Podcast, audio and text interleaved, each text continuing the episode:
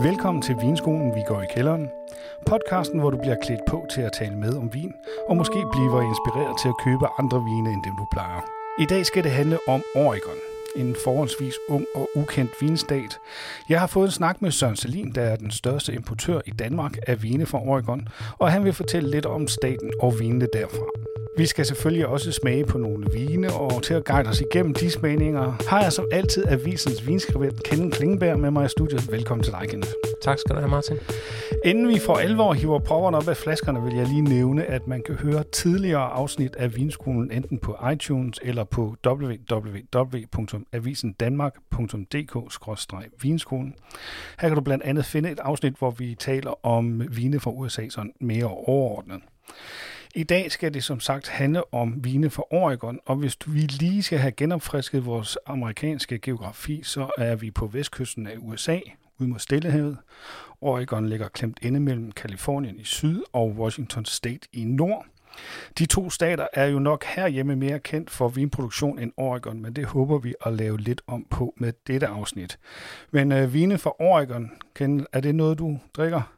Ikke øh, så frygtelig meget, nej. Det må jeg desværre indrømme. Kender du noget til det? Jo, jo. Øh, mest Pinot Noir derfra. Ja. Jamen, det er jo også den, øh, den drue, der bliver plantet mest over.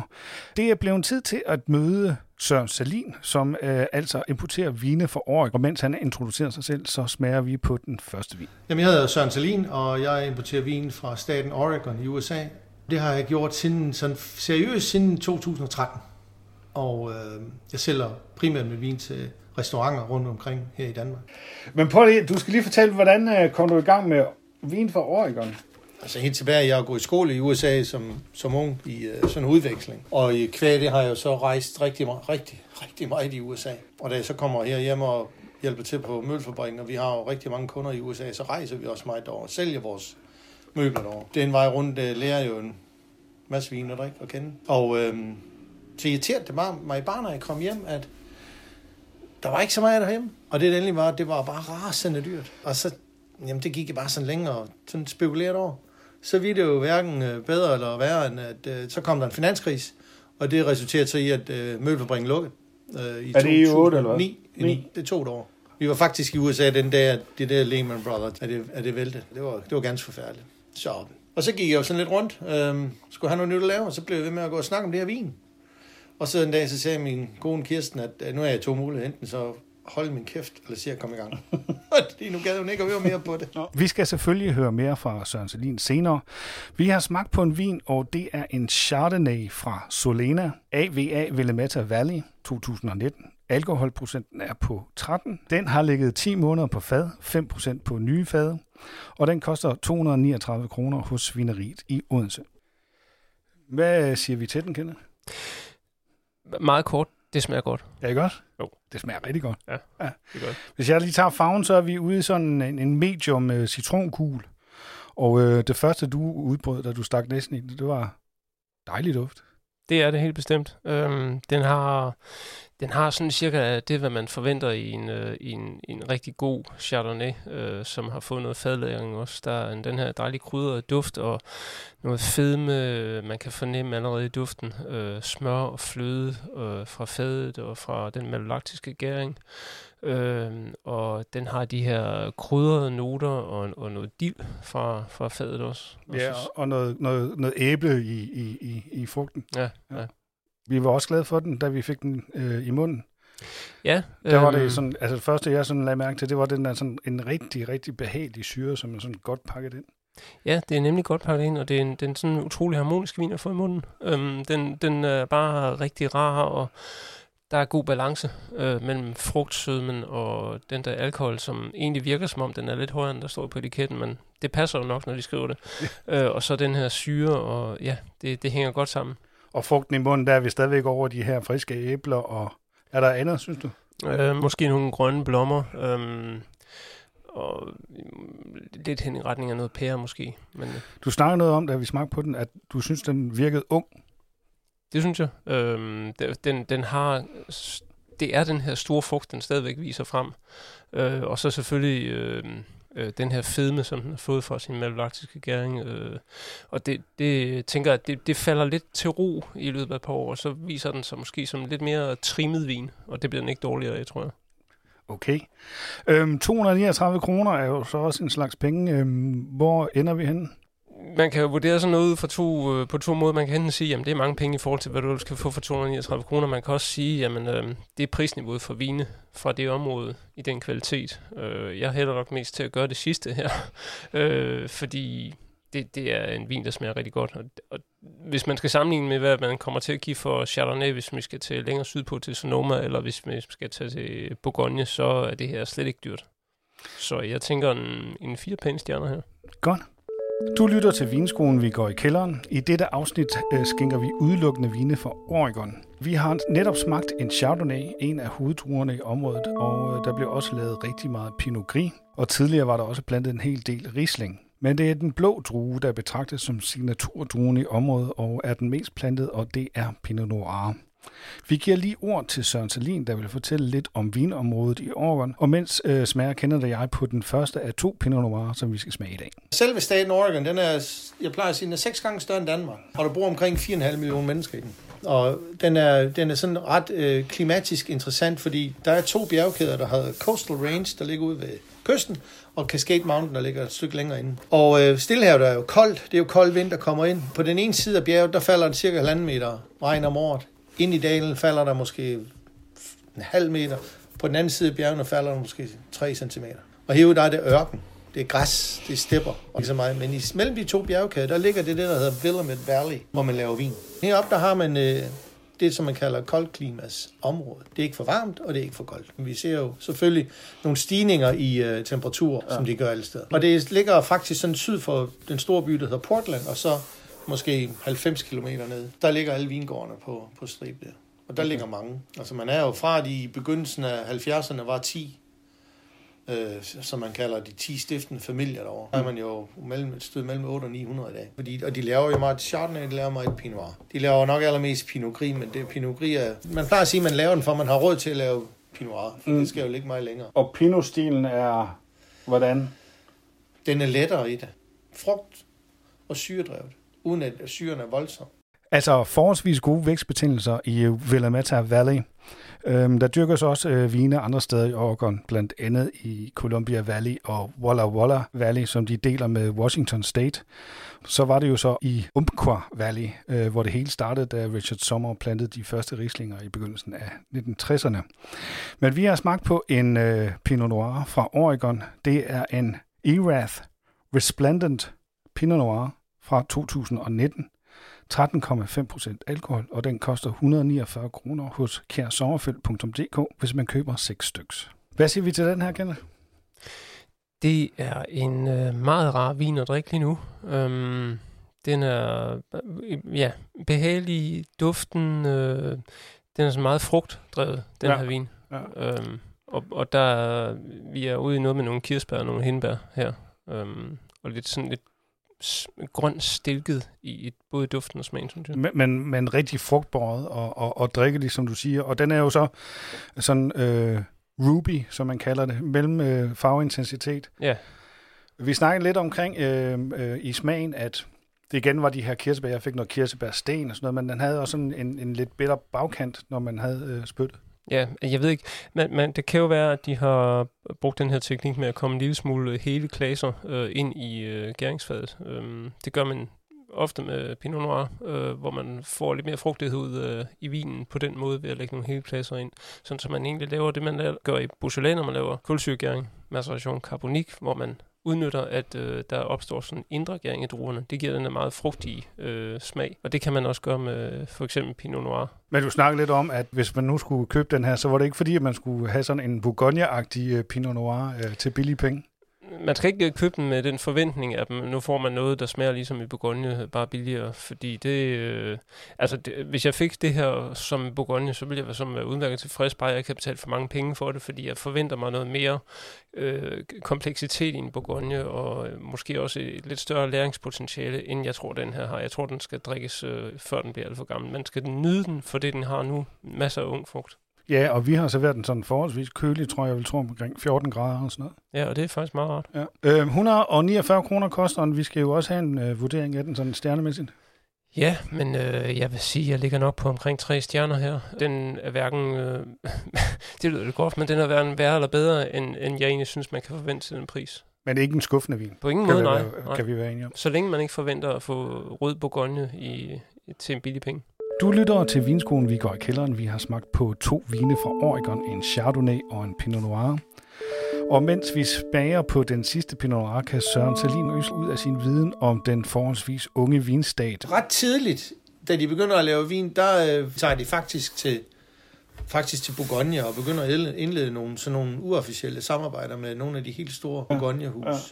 Øhm, og de lærer sig fra sig. Så man har selvfølgelig lænt sig lidt op, men ellers så er de jo ikke bundet af så mange regler, når man er i andre lande. Øh, så alle deres fad er for eksempel fransk fad. Øh, fordi den, den amerikanske er lidt for hård til det svin. Den afgiver lidt for meget øh, både tannin og alt muligt andet smag. Og ellers så eksperimenterer de jo en masse med cement og øh, lerkar og jamen, Er det sådan en playground derovre? Ja, der er en hel del af de franske store huse, der allerede har etableret sig derovre. De betegner det lidt som en, en sandkast for voksne, fordi her kan de få lov at lege, gøre de mest skøre ting.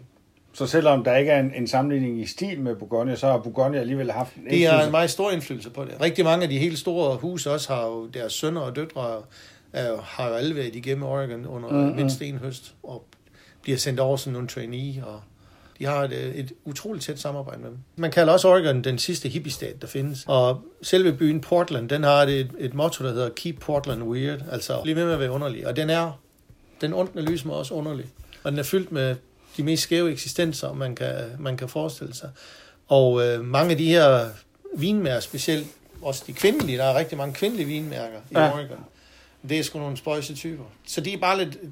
De har heller ikke det der konkurrencegen så meget, så de... Øh, og det går nok tilbage til helt fra starten. De har ikke noget mod at dele Mm-hmm. informationer og nye ting med sin... De ser mere som kollegaer end som konkurrenter. I modsætning til Kalifornien.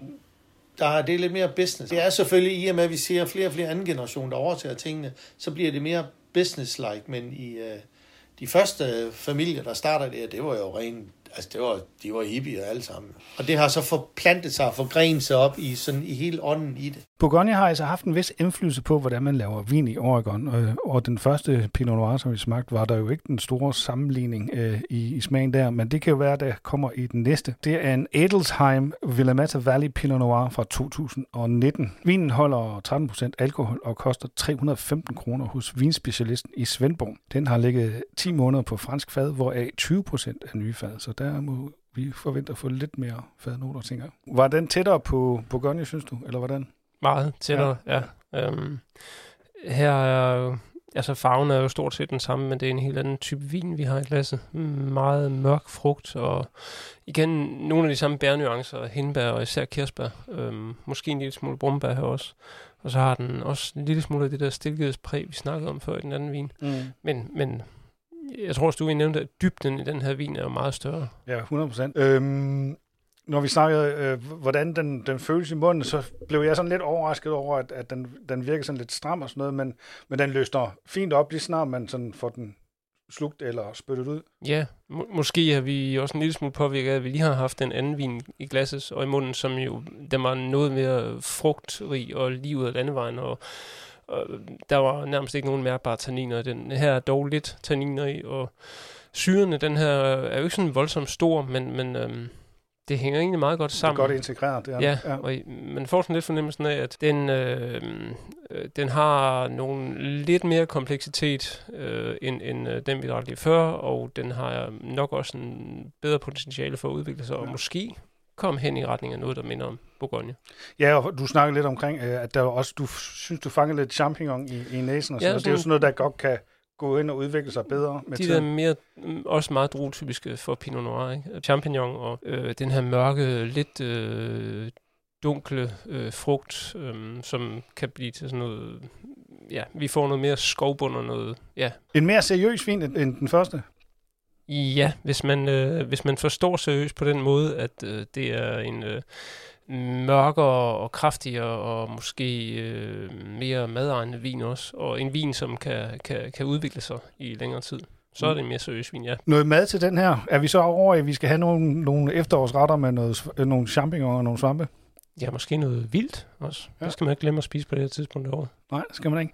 Men den er jo også øh, næsten godt og vel dobbelt så dyr som øh, den første Pinot. Øh, gør det noget for vurderingen, synes du? Jo, jo, altså til den pris, så må man jo lige overveje, er, er, skal man kigge mod USA's vestkyst? Skal man kigge lidt længere sydpå mod Sonoma måske, eller skal man kigge til Bourgogne i stedet for, øh, for at finde noget til samme pris, eller måske lidt billigere?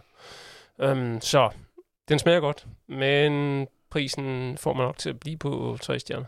Okay. Således nåede vi i mål med tre vine for Oregon. Alle sammen øh, pengene værd, så prøv det derude. Vi er nået det punkt i programmet, hvor Kent og jeg udfordrer hinanden med en blindtest. Jeg slap jo bedst fra første runde med 7 point ud af 10, øhm, og Kenneth måtte nøjes med 1 point. Men jeg vil også lige sige, at Kenneth var noget mere flink ved mig, end jeg var ham. Jeg gav ham jo en øh, naturvin, og den er notorisk svær at, at gætte blinkt, hvor han havde en, en rigtig fin risling fra musen med til mig. Jeg prøver at gøre det godt igen med vin, jeg har taget med i dag. Og bare lige for at repetere, så får man altså et point for rigtigt land, to point for rigtigt område, tre point for rigtigt appellation eller underområde, tre point for rigtig drue og et point for rigtig årgang plus minus et år. Og nu vil jeg skænke min vin til Kenneth. Jamen, Kenneth, du giver den bare gas. Øh, det er jo i hvert fald en, en kold vin, jeg har fået i glasset. Er, er det meningen, den skal være så kold? Nej, det er det ikke. Nå, men øh, det jeg i hvert fald kan sige lige nu, er, at det er en ret øh, mørk vin, jeg har fået i glasset. Den er nærmest uigennemsigtig, så... Jamen, jeg får noget hyldebær og nogle øh, meget modne brumbær i duften. En lille smule krydret. Det er en vin med masser af, af mørk frugt. Øhm, mørke bær, mørke blommer. Mm, ikke, ikke voldsomt høj syre, og heller ikke voldsomt høje tanniner, faktisk. Mm, men måske nok øh, med en alkohol, der er sådan lidt deroppe af. Har vi et bud på en drue? Hvis jeg lige skal skyde fra hoften, så vil jeg sige, det er hen i retning noget Grenache. Og hvis jeg skal fortsætte ud af den vej, så øh, er jeg over i noget, i noget sydrune. Øhm, Og hvis jeg fortæller dig, at det ikke er Grenache, hvor, hvor, hvad tænker du så? så tænker jeg, at jeg skal finde på noget nyt. så nærmer jeg mig nok øh, Syditalien. Står du lige? Det gør jeg faktisk lidt. Vi mangler årgang. Øh, det må blive en af de yngre. Øh, jeg gætter en øh, 2019. 2019. Så vi siger, hvilken drue? En Primitivo. Øh, 2019. Syditalien, om det så er... Om det så er fra Apulien eller et andet sted, det kan jeg ikke lige sige. Jeg synes egentlig, jeg har prøvet at være sød ved dig denne gang. Ja, men... Men vi er i USA. Ej, Øh, vi forbliver i Pinot Noir-land. okay, skræmmende. Det er en Pinot Noir Monterey 2019 fra Kalifornien. Jeg skal hjem og øve lidt mere. Men du fik da årgangen rigtigt. Igen. Det viser bare, at øh, man kan måske spore sig ind på et eller andet, og tænke, jeg ved godt, hvordan Pinot Noir smager, og så er der nogen, der stikker af og laver noget fuldstændig andet. Det må man sige. Og, serverede du den for mig blindt i morgen, så vil jeg stadigvæk ikke gætte Pinot Noir. Og det er jo det, der er spændende ved blindsmagning. Vi er nået i mål med tredje afsnit af Vinskolen. Vi går i kælderen. I skal have tak, fordi I lyttede med. Tak til Søren øh, Salin for at dele ud af sin viden omkring vinstaten Oregon. Og naturligvis også tak til dig, Kenneth, når du engang har spyttet ud og har erkendt, at det er en Pinot Noir, du har i glasset. Jeg kan stadigvæk øh, jeg kan ikke forstå det. I næste afsnit skal det handle om sherry. Det skal handle om, hvordan man øh, sætter sherry sammen med mad. Og øh, det bliver rigtig godt, tror jeg. Vi høres ved. Du har lyttet til Vinskolen, vi går i kælderen. En podcast lavet af magasinet Livsstil for Jysfynske Medier. Vine i dette program er købt og betalt af Jysfynske Medier. Har du ris og ros, spørgsmål eller gode forslag til temaer, som vi kan tage op her i programmet, kan du sende dem til maes Du kan også sende os en besked på Instagram, vinskolen underscore magasinet underscore livsstil. Intro og automusik er fra Free Music Archive og er komponeret af Good Old Neon. Tak fordi I lyttede med.